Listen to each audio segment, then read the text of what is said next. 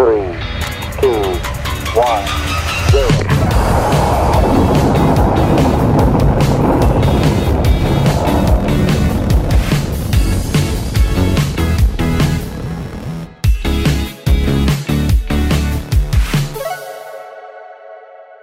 And welcome back to another episode of Space in 60. I'm your host, Clint Grauman, and we also have my partner in crime, Chad Baker. Yep. Unfortunately, Thruster is not with us today. Yep, couldn't make it. A little bit tied up. Andrew Polipchuk, our our third partner in this endeavor that we call Space in 60. But there's been a lot going on in the industry that I think it's worth talking about today, and we've got a great guest coming on. But one of the things that really caught my attention this week was that here in the US, we've cataloged 1,700 new orbital debris since Russia's ASAT test, up from 1,500 a couple of weeks ago. That's just absolutely crazy. You think about counting that many and how many more are probably still to be identified out there and, and cataloged. Yeah. And you know, doing a spacewalk is already risky. And everyone's really working to understand what the risks are to people in space, to our spacecraft, to the space station with all of this debris out there. And then, you know, for someone, a country to perform that type of test and create thousands of new pieces of debris that are moving at thousands of miles per hour, the kind of destruction that that could cause is just unimaginable. Yeah, it's crazy. The one thing with it, at least it's hitting the mainstream now. I think a lot of people in the space industry have known this is a problem, but at least it's getting the full attention that it needs and deserves for the problem that it is and you know the the problem it's going to become.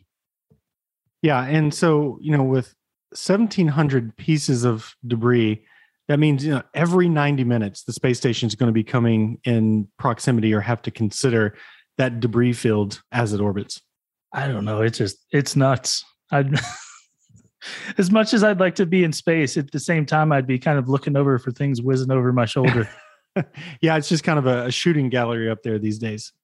But you know, there's that, and with the other things that we have going in in the industry, I can't wait to talk to our next guest and to find out his opinion. But you know, we've also got you know the the recent email that Elon Musk sent around to to all of SpaceX about the possibility of of bankruptcy. I'd love to get the opinion of our of our next guest on that. And you know, at the the same time, we're seeing some really cool stuff. You and I both, and as well as Thruster, Andrew Polipchuk, we all have a, a vested interest in what's going on in the Earth observation industry, and we're seeing the the Australian space agencies release their Earth observation roadmap. I can't wait to to read and find out about what's going on there as well.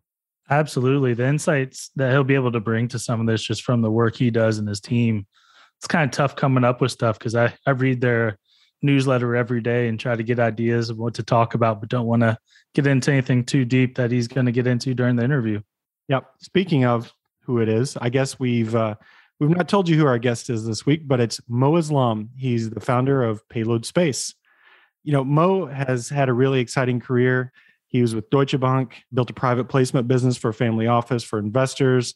He's worked at JP Morgan and now he's made his way into the space industry with some other colleagues that they've they've built a daily newsletter that I think it, it brings in a ton of value in what I read every day to get a quick digest of all the information of things going on in the industry.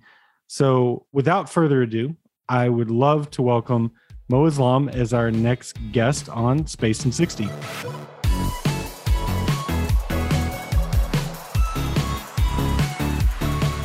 Hey, Mo, thanks for joining us today. Clint, Chad, great to finally be here. Thank you for having me. Yeah, Chad Baker's here as well. Chad? yep, still still kicking. Yep, but we've uh, we've run off our partner Andrew Polipchuk. He had some other things to handle today, so we'll try to do this without him, although it's pretty tough. So Mo, again, thanks for joining the show. I, I actually read your newsletter every day, um, and so it's a it's a pleasure to have you on here and uh, to learn more about who you are and what you do in the space industry. Well, it's a pleasure to be here, Clint, and love your guys' podcasts and appreciate you guys having me on as a guest. No worries. Yeah, I've been looking forward to this conversation for a while. You know, I think you guys at Payload are doing a lot to give groups like Space News a run for their money and getting information out there about what's happening in the new space industry on a day-to-day basis. And I love to hear the stories, and, and I think Chad does as well of the people in new space, how they get into the industry, and what you you bring to the industry. So, I guess we'd love to hear about what you're doing and and how you're doing it. Sure. So the origin story here. So we we started me and, and my co-founder Ari Lewis. We started Payload really about a year ago, and our original product was a weekly newsletter, and we started it as a side side project. It was about last September, and we created it to help fill a gap that we felt that was present in the industry with regards to media coverage. And I I, I can't help but notice that you mentioned um, giving space news a run for, for, for their money. I think from our perspective, you know, space is a giant category and there's a lot of news to report. So I really see a scenario where there can be multiple successful media companies that have you know built their sort of own niches and for us you know the reason why we started it was i guess i'll call it a pain point that i experienced in my previous career you know working on space research and trying to find out what was happening in new space like all of the startups that were raising capital that were hitting all these very interesting milestones and i just felt like they weren't being covered as extensively as they should have. And that's what really was the original impetus for, for us to start payload. And you know in the beginning i think the, the traction was just a lot better than we expected. We received a tremendous amount of positive feedback from a lot of industry professionals. We started to get public company ceos signing up which was sort of our sign that okay you know maybe there's something here maybe we're onto something. So we decided to build a proper media business. And over the summer we actually ended up raising a seed round from a number of amazing investors, which allowed us to go out and start hiring an all-star team. Wow.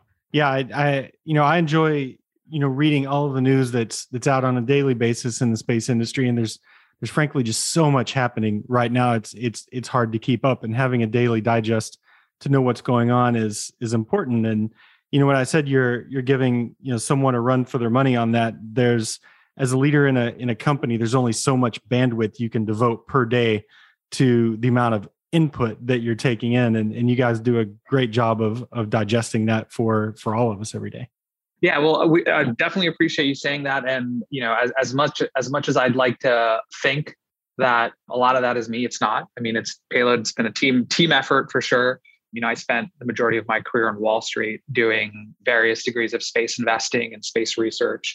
But Ari is the guy with the media and policy background. He's consulted for um, uh, media companies. He started one of the largest tech associations in, in, in, in Ohio.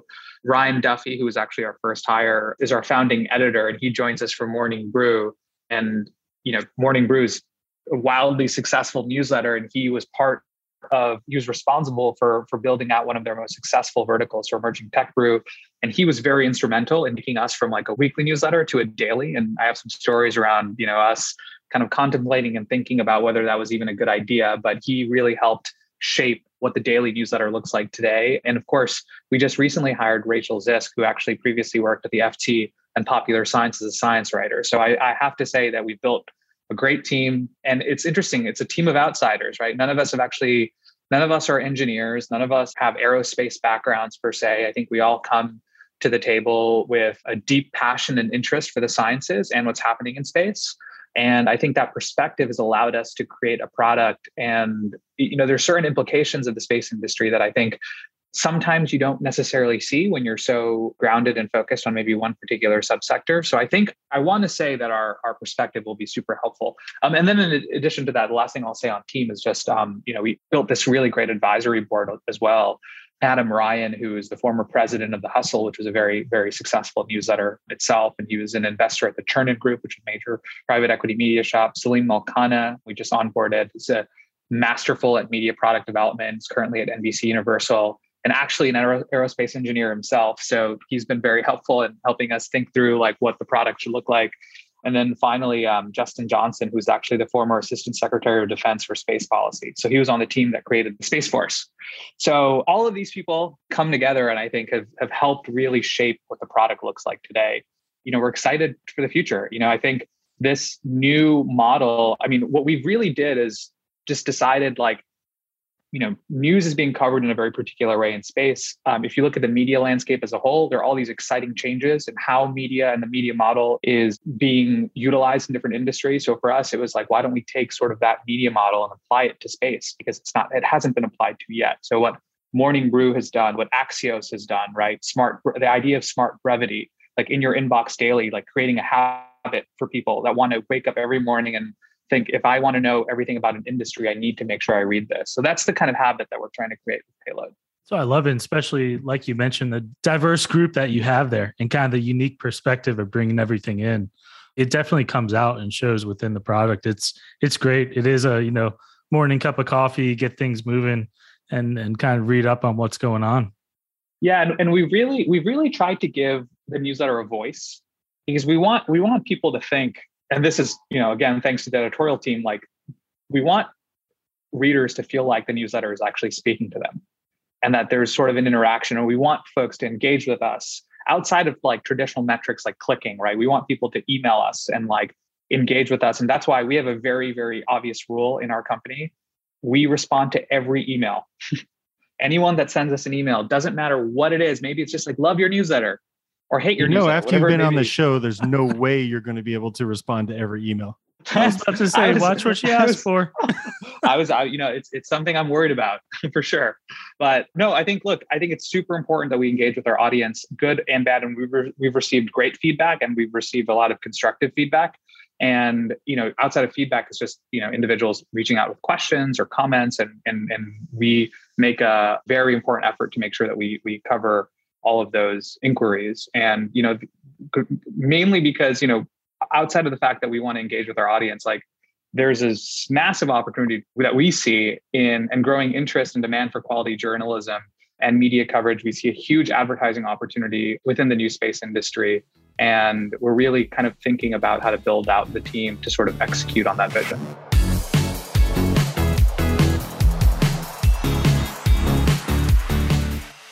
how did you end up in space? I, I, think you said you were doing research with some of the work that you were doing, but what I've seen in the new space industry over the last 10 plus years is that there are a lot of people that the space really chose them that are the outsiders, you know, a team of outsiders in, in the business, whether that's launch, whether that's spacecraft. How did you guys all come together? Yeah, so start with myself. I spent most of my career on Wall Street, nearly a decade. most of that was spent at JP Morgan. And I held a number of different roles across both public and private markets, but notably spent a great deal of my career raising and investing capital in private technology businesses. And I focused my time primarily on deep tech, frontier tech, emerging tech. There's a lot of different, I think, terms for it, but basically businesses where there is a science and engineering risk to getting the idea to actually work and I worked on a few different industries, but space was one of my coverage areas. And I spent a great deal of time conducting, writing research, and dissecting business models. And space was something that I really kind of searched for and seeked out. I, I you know, I grew up like most, I am sure you guys as well, like grew up wanting to be an astronaut. And of course, that itch never goes away. And then for one thing or another, um, you know, in college, I ended up pursuing um, economics and you know, once I got to Wall Street in New York, I very quickly realized that I needed to figure out a way to get back to what I always loved, which was the space industry. And how do I, if I can't um, be an engineer, right, what else can I do? And maybe there's something on the capital market side that I can help out with, whether it's raising capital, investing capital, and, and supporting the space economy in a different way. So, really, that was myself. And then I would say Ari, my co founder, I mean, he doesn't really have a space background, but he has a media background. And I think for him, it was more opportunistic. I think he saw a lot of exciting things happening in the industry. He saw sort of my passion and enthusiasm for it. And I think it just sort of um, helped kind of capture his own, his attention and, and desire to want to work on this project with me. And I definitely couldn't have done it without him because he's the one that really understands the media side of things. And then Rachel and Ryan, I mean, they've been technology and science writers for most of their life. So space was always something that they've written about and covered, maybe not exclusively, but I think when we presented them the idea of like, hey, I, I know you guys are seeing what's happening in, in, the space economy and all the growth that we're seeing. Like, do you want to be a part of sort of building a media organization for what we think will be the most important industry in the world in about five years? Right. And I think that was an easy sell for them. But I think, uh, of course, at the end of the day, you need that regardless of where you're coming from, right? You need at least that passion, some type of passion or interest in space, or else like you, you just it's really difficult to succeed. You know, the the real test of whether you've got that passion for space is if you're a launch junkie. Like, do you ever go and sit on the beach and watch the launches as they happen? Yeah, so I got to see my first opportunity was the Falcon Heavy Arabsat mission, which was in 2019, if memory serves me correctly. It was like April or May of 2019. And I was actually in between two different roles and I had basically three weeks off. And I was trying to decide what to do in those three weeks. And obviously no one wanted to go on vacation with me. Like it's like last minute. Like so I decided, you know what, I'm just gonna I'm just to book a flight to Orlando and and spend a week in in Orlando and Cape Canaveral. I don't know how many people say that, but I ended up going there and and what I've actually learned a couple different things. One that if you ever go to a launch, you never book your travel in advance. You book it the day before. and I learned that the hard way. And so what was supposed to be like a two day trip ended up being like a week long trip. But you know it's it's it's spectacular. It's it's really it's really life changing to see a launch in person. And i actually got to see the crew 3 launch um, a couple weeks ago from kennedy space center. And i mean you know a night launch is just absolutely amazing. And you know i keep showing the video to people all the time. They're like dude you've shown me this video. Like so I, am like kind of in that i'm still in that very geeky like just yeah it's it, it's it's truly incredible. If there's one thing regardless of whether you care about space or you're interested in space or not, I think one I, I highly recommend to anyone to go and see a launch because it does maybe it's not life changing for you some for some people it is but it truly is like an awe inspiring event to see that happen. So anyway am i a launch junkie? To the extent that i can go and see a launch i will always take that opportunity to do so yeah, it's a changing experience for sure. The roar and the thunder and the feel of, especially that launch, the one that, that was your first with the Falcon Heavy. I was at that launch as well. And landing the boosters afterward was a surreal experience. Yeah. And, you know, and I, I think about the outrageous pace, not outrageous in a bad way, in a great way, of, you know, I, I think maybe you both have seen the news that, that came out today of the internal email that Elon Musk sent out with hey, we've got to keep up a pace of what was it every two weeks with Starship to avoid bankruptcy, you know, to be able to get there. And that's an incredible statement, but wow, a Starship every two weeks.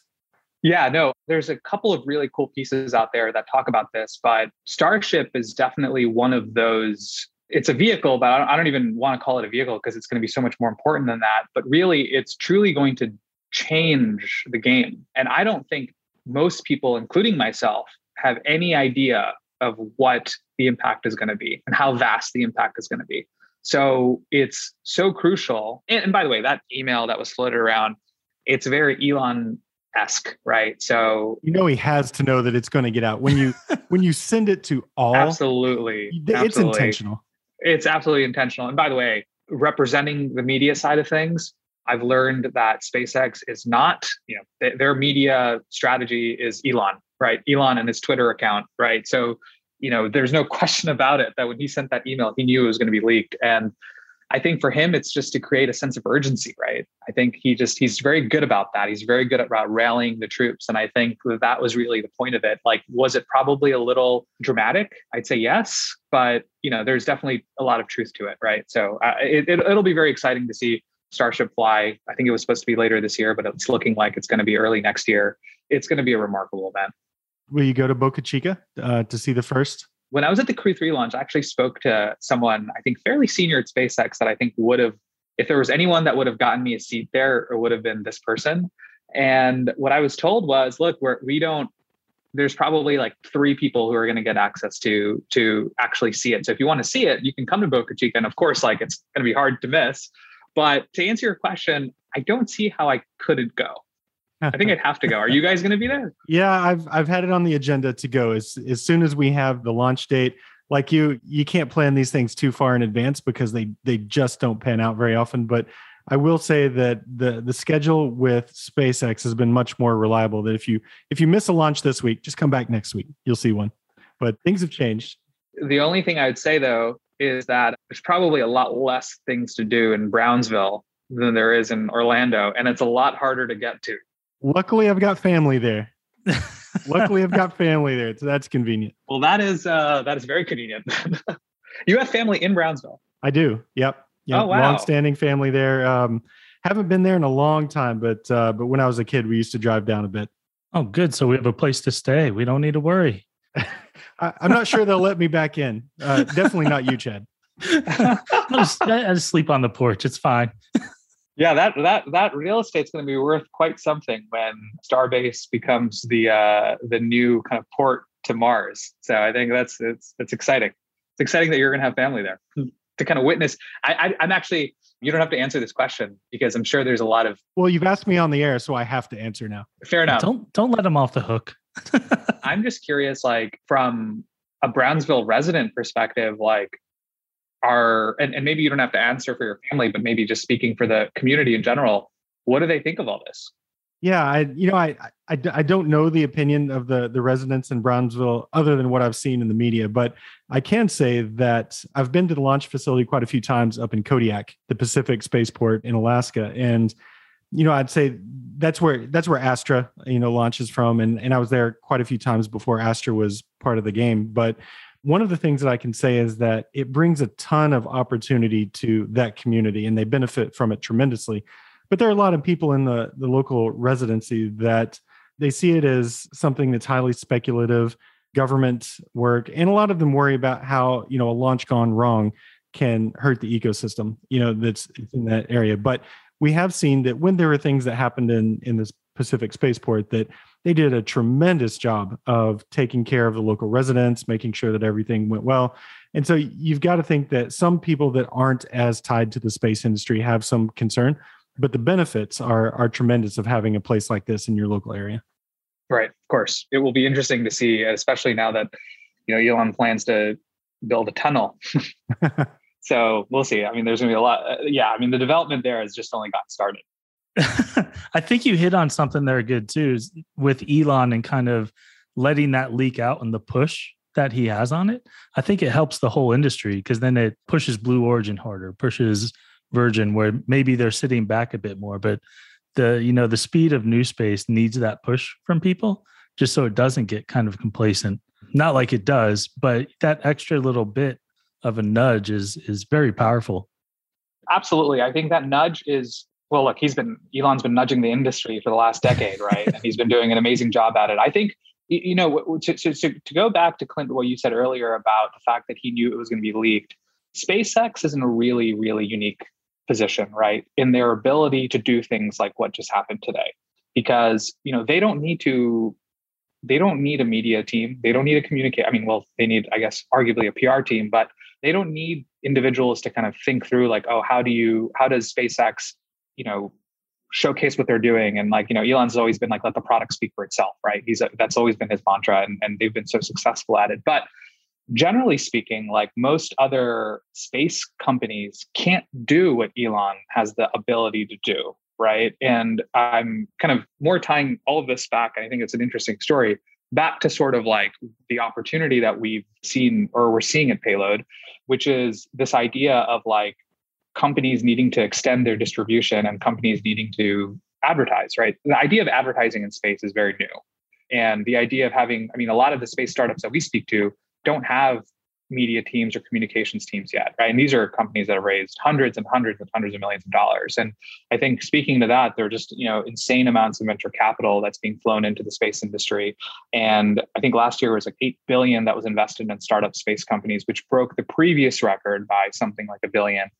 And I can tell you that on the private side, right, as long as the Fed continues to do what they're doing, that's going to continue. They're going to going to continue seeing a lot of capital flow on the private side. And, and, and public markets have now expressed effectively that they're willing to fund r&d via spacs and sort of the liquidity profile has gotten more interesting. So you know obviously there's, there's just been a vast amounts of capital being raised um, by space startups. But if you look on the advertising side right what spacex can do for free but not anyone else can you know a significant amount something like 40% right of funding when you think about traditional advertising goes to like the googles the facebooks and the amazons of the world if you look at the space industry, right? You've you know you have all these companies that have raised enormous amount of venture capital.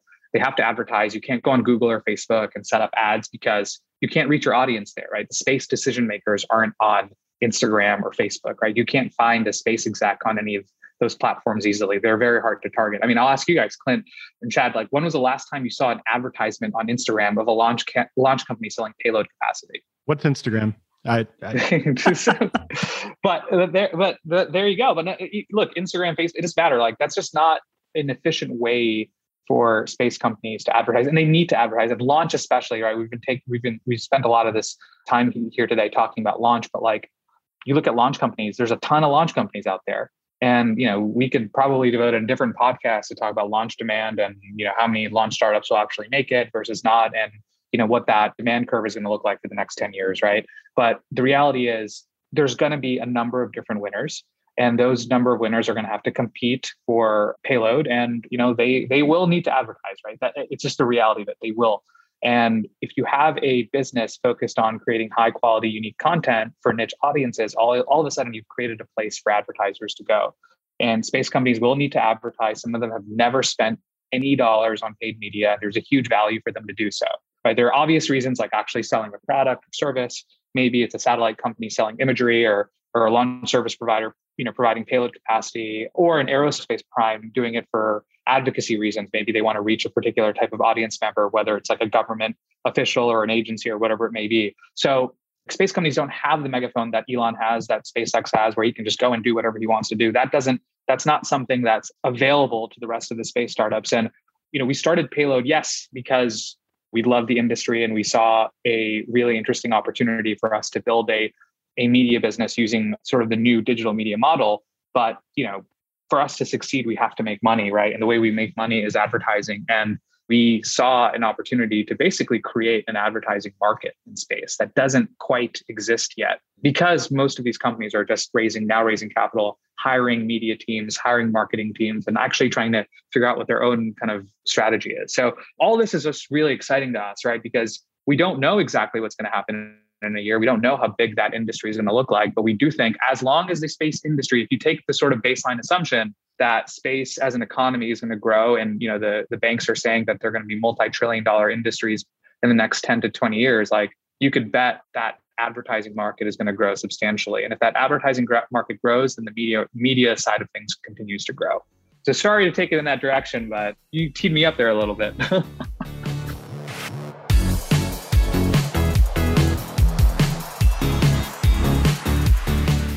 it's great to see every facet of this business that's growing and changing. When I entered the industry, I mean, advertising was was unheard of. I mean, completely unheard of. And even today, the advertising market is I think something that's growing and changing as the market expands, but many of the businesses within this industry, you can still pick up the phone and call the leadership of most of the space companies that are not your legacy primes and, and government contractors like that. But you know, the top of mind awareness and cutting through the clutter if you're a manufacturer of spacecraft you know making sure that i mean we're starting to see so many spacecraft manufacturers these days. People have to be able to st- understand what's available on the market. And with launch we're starting to see a lot of of launchers as well. So i agree with you that that's definitely the path that things are moving. But i would like to take the conversation back to one thing that you touched on and i thought you were going to hit it but you didn't was SPACs. Like SPACs are just, you know, all the rage these days. And you've got a unique background in finance along with space and media. I would love to know what your thoughts are without going into any specific companies. Like where are we at in SPACs? How's that changing the industry? Yeah, I mean, the, the SPAC market has been, of course, very positive for the industry itself. Right now, the mechanism and how the previous, and I won't just speak to the space industry, really just in general, how those SPACs built their forecasts and what they utilize to sell the SPAC, that's questionable, right? In the very beginning, in the, in the early days, and you know, we saw spectacular failures and and and and comments of fraud and you know crazy things happening over the last kind of year and a half in the SPAC market. But the SPAC vehicle as a mechanism to go public is clearly a very efficient mechanism to go public. And what it showcased, and I touched on it a little bit ago, was that what it's done now is it's primed the public market participants to be comfortable funding companies that don't have real revenue yet. Now, whether that's a good or bad thing, I would argue it's really neither. I mean, biotech has been doing it for years.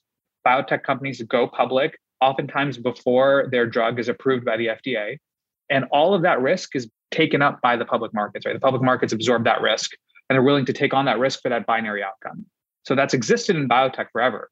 But now it's allowed industries, and of course, that's allowed biotech to flourish, right? Bio, I mean, we have all these amazing products like Moderna. I mean, not to give away anything, but I'm deeply familiar with with Moderna's business model even before they went public, and I think that's a great example of a company that basically had no revenue that went public. But that's normal, right? No one bats an eye on that. Like biotech companies lose 50% of their value overnight because they miss some trial or result in their drug studies, right? And people are like, oh, well, that's just biotech, right? But it's allowed biotech businesses to really flourish and build in the public eye. Now, what SPACs has enabled industries like space to do is to do that, is to build publicly to build and still kind of be in r&d phase and allow the public markets to take on that risk now whether they should or shouldn't sort of not my not my place to say but that is the reality of what's happened and i think what you're going to see now is right now the spac market has definitely cooled down no question about it and i think it's cooled down because there was a lot of conflicting arrangements that were really happening between you know the sponsor economics meaning the the organization who was putting up the capital to put on the spac versus the management teams who are benefiting substantially. I mean, you were seeing founders, right, going from worth nothing to worth hundreds of millions of dollars overnight because of the SPAC economics. And really, when the trade didn't go well, who was left holding the bag was the retail investor, right? So I think that needs to be solved. And the way it gets solved is you create longer term incentive structures for the sponsor and for the founding team so that they can't just sell after six months once the company goes public. This is all to say that I think the SPAC as a mechanism to go public is has really helped the industry. I think it will continue to help the industry. And the fact remains that there's a few hundred SPACs out there right now that still, I think the last stat I read was like 130 billion in trust that are still searching for targets. And they have until the end of next year to find those targets because the way SPACs are structured, you get two years to find a target. Otherwise, you have to return the money, in which case the sponsor makes no money. They, in fact, lose the money that they put up to actually put the SPAC together. So clearly, I think in the back half of next year, you're going to see another wave of companies going public again because the SPACs sponsors are going to get aggressive again. But I think the only way for them to get a deal done is they're going to have to create longer term incentive structures. So, anyway, I say that I haven't been in the public markets for quite some time, so I, may not know what I'm talking about, but that's just my perspective. that's really great insight. Like you said, 130 billion in space related SPACs or SPACs in general? SPACs in general. Okay. SPACs in general. But keep in mind, right, there are obviously space specific SPACs. There's plenty of space specific SPACs that are out there that have stated that they're, if you actually really look into their filings, it generally says their target is space, but they can look at other things. Right. Right. So they brand themselves as space SPACs, but they give themselves the optionality. The same way a lot of technology, like frontier SPACs, there's a lot of technology SPACs out there that say, oh, we're going to focus on these industries, but we we're going to focus on them doesn't mean we're going to we're tied to doing something in that industry uh, and i say that because you don't have to just look at the space SPAC market to see what's available out there for the space companies I think you're going to see. I mean, I think maybe not all 130 billion or so is is available to potentially space companies, but I think a good portion of that could easily go and focus on space, and I think it will. I think it will because there's a lot of companies. I, I think you will see some mega SPAC deals next year in space. I think it's inevitable. There's a lot of great targets out there, and I think, or maybe I won't say great targets, but there are a lot of obvious targets out there, and I think that they will go public. And I think next year, call it in the summer, is going to be where you start to see a lot of that activity start to get exciting again. What a great perspective. Yeah, I, I had no idea. That's a great bit of information that I think it gives us all something to look for next year. Um, was Mo right? We'll see.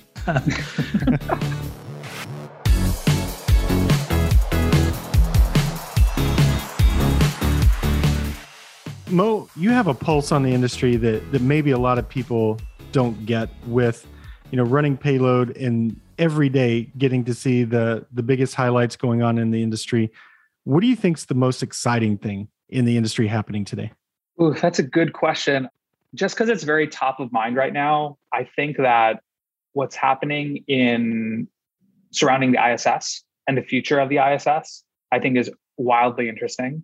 I think that not just from a business model perspective, right, what it means to be building a commercial space station, but I mean from like the geopolitical aspect of it all having a space station and what does it mean for the country. And we all know that space, at the end of the day, whether we like it or not, has a significant military angle to it, right? And I think everyone knows that whatever country or region can can rule space has a significant military advantage, and that's just the reality of, of, of how that, that that all works. But I think that if you look across the sort of geopolitical landscape right now, you know, you have China currently building the Tiangong space station, right? And they're you know well underway, and that should be completed by end of next year, early the year after, right? Russia has plans of deploying their own space station, and they clearly have expertise and heritage doing that, right? And I think their their plan is to do it within the next five years. And all this is ha- happening while the ISS is pretty much falling apart, right? There's reports of cracks in certain modules. There's modules misfiring, causing the station to lose altitude control. All these crazy things, right? That you just think it's too early for this to be happening, especially when the ISS is supposed to be decommissioned in 2030. And I think that these bases in sort of like low Earth orbit represent hundreds of billions of dollars in revenue potential from a research perspective, from a manufacturing perspective. So, from my perspective, I think that what's happening there is going to be really interesting to follow and you know we've written about it before and we're going to continue writing about it the office actually the office of inspector general of nasa released a report today that reviews um, NASA's management of the ISS and commercialization efforts. So it's actually very top of mind. I, was, I haven't read through the entire piece yet, but I know it's going around. And one of the things that's discussed is health risk mitigation plans, which highlights the research that happens on the ISS that helps us understand the health risks from deep space travel, right? So super important, right? We want to go to Mars, we want to go beyond the moon, et cetera. We need to make sure that we have all those health risks kind of mapped out and we know what it means to live in space for a long time. And it actually says in the article something like eight out of like the 12 critical human health risks, and they name a bunch like vision, sensory, you know, cancer, radiation, that all requires the ISS for testing. It won't be done by 2030, which is the last kind of like extreme date of when the ISS could be retired. Right. So I say that because it's one of those things I just don't think gets enough media coverage. Like having a low Earth orbit platform, not only is it billions of dollars of revenue potential for the commercial industry, but it also represents a tremendous amount of research and science that's dependent on us to achieve all of our other kind of long-term space goals. And you know, I think one of the things that the report does really well is you talk about what their funding needs are and what the Congress appropriations are and the gap, right? And I think that gap is going to continue to close because I think Congress in the US is going to see the enormous amount of capital that other countries are throwing into their own space stations. And they're going to realize that the developed world, or the Western world is what I'll say, needs a platform in low Earth orbit. It just it's it's it's a necessary for a lot of different reasons. And it's going to be, in my opinion, one of the most exciting things to watch outside of Starship getting to the moon and beyond. But I think building these kind of orbiting infrastructures are going to be very interesting and very important for the long term kind of space economy and the future of the space economy. Yeah, I I totally agree. And speaking of of op eds, how long before we start seeing op eds from Mo Islam on Payload? I mean, you've got such a great perspective and background and such a wealth of information on what's going on. How long before we start seeing that? Well, Clint, you're too kind. And maybe it's just I've been very good at pulling the wool over people's eyes. but I would say that so, so op eds are 100% on our radar. And we're going to start probably, if I'm being realistic, it could be as soon as in the next few weeks. But realistically, we're going to really start having more and op eds starting in January. And it's not be just me. I mean, as much as I like to think people want to hear what I say, there's a lot more interesting people out there in the industry. And we've already spoken to a number of people who have already agreed to write op eds. So I would say perhaps this year, but definitely starting next year, I think you're going to see a lot of great guest writers are going to come in, talk about a lot of interesting things, uh, a lot of controversial things that I'm sure will will stir the pot. And we love that. We want people to come in and and say crazy things or outlandish things, you know, that can be controversial to the space economy and what it means and what people believe the future will look like. You know, we want to encourage debate.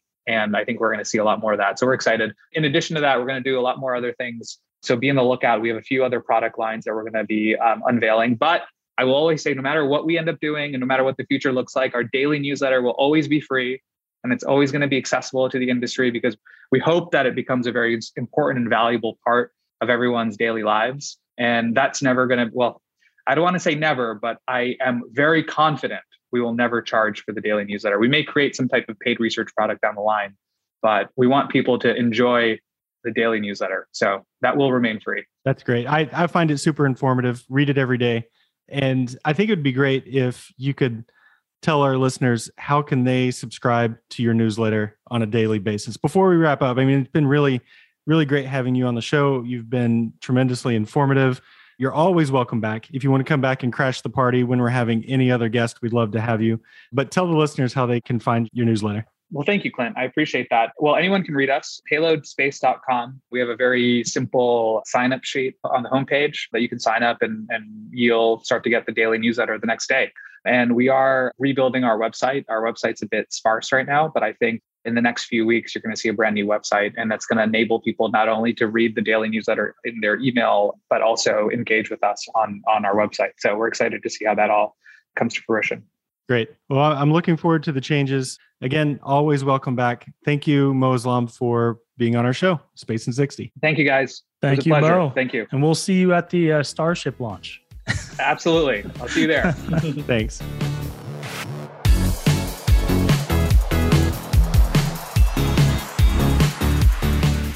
What a great guest with Mo. That was awesome having him on the show.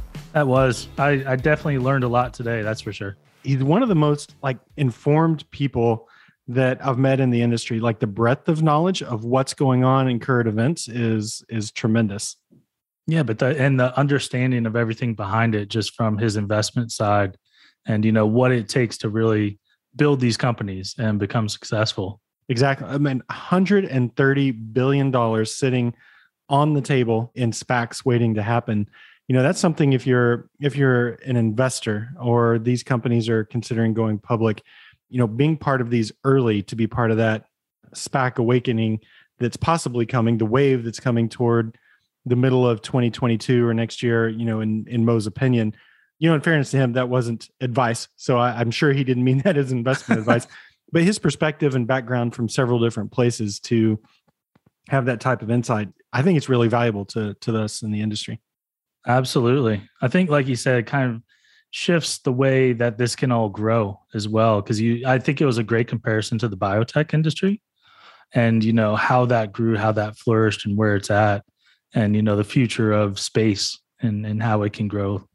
Yep. And, you know, too, the oncoming, I guess, growth of advertising and media in the space industry, it's got to come, right? You know, with the, the business growing as big as it is and as fast as it is, that's going to have to be some aspect to help these companies cut through the clutter. Absolutely. And one of the early ones, at least I see out there, is former guest LifeShip. Yeah. Definitely see a lot of advertisement with, for them, which is great. Yeah, I, I do see them all over. Actually, a, a user of LifeShip myself. Haven't sent it off yet, but just got it last week at our in for my anniversary gift. I was able to get the ability to send my DNA to the moon. now the question is: Is the wife going with you, or is she sending you alone? Maybe a different ship. I'm not sure. she's sending you to the moon. She's going to Mars. yeah, and you know, I think that companies like LifeShip they have a reach that's far beyond just the ordinary space industry like us. I mean, the space industry is isn't ordinary, but there's the core group of people that work within the space industry. But someone likes like LifeShip, they can advertise well beyond what the traditional space market is. I, I think there are probably millions of people that would want to send their DNA to space. So I'm I'm excited to see companies like that grow some success in our our industry and then expand as well. Yeah, absolutely, and spread it across everything that's that's out there. LifeShip's very unique, but then also the other pieces of everything that touches space to be able to advertise and use sites like Payload to to do that. It's going to be exciting. It's going to grow fast. Yeah, and I hope Mo comes back again. That was one of the most fun and entertaining conversations that that I think we've had on the show. And you know, if we could get him maybe on the show with another guest at some time and have them both on there together, I think that would lend a tremendous perspective. Maybe get someone from the engineering side and then have him from the the business side on there to debate some of these topics. I think that'd be a lot of fun. Absolutely. Yep. So Mo, if you're listening, we'd love to have you back. Come back and join us sometime. Maybe we'll even let you meet Thruster. we'll see. All right. Thanks for listening and see you next time on the next episode of Space in 60. Thanks for joining us for another episode of Space in 60. Stay tuned as we explore new journeys into space with our upcoming guests and talk about the evolution of the industry. Be sure to subscribe to the show so you don't miss any new episodes. And we would love your input and feedback. So send us your comments and questions, and we'll try to feature them in a future podcast. We'll catch you on the next episode of Space in 60, where new space speaks.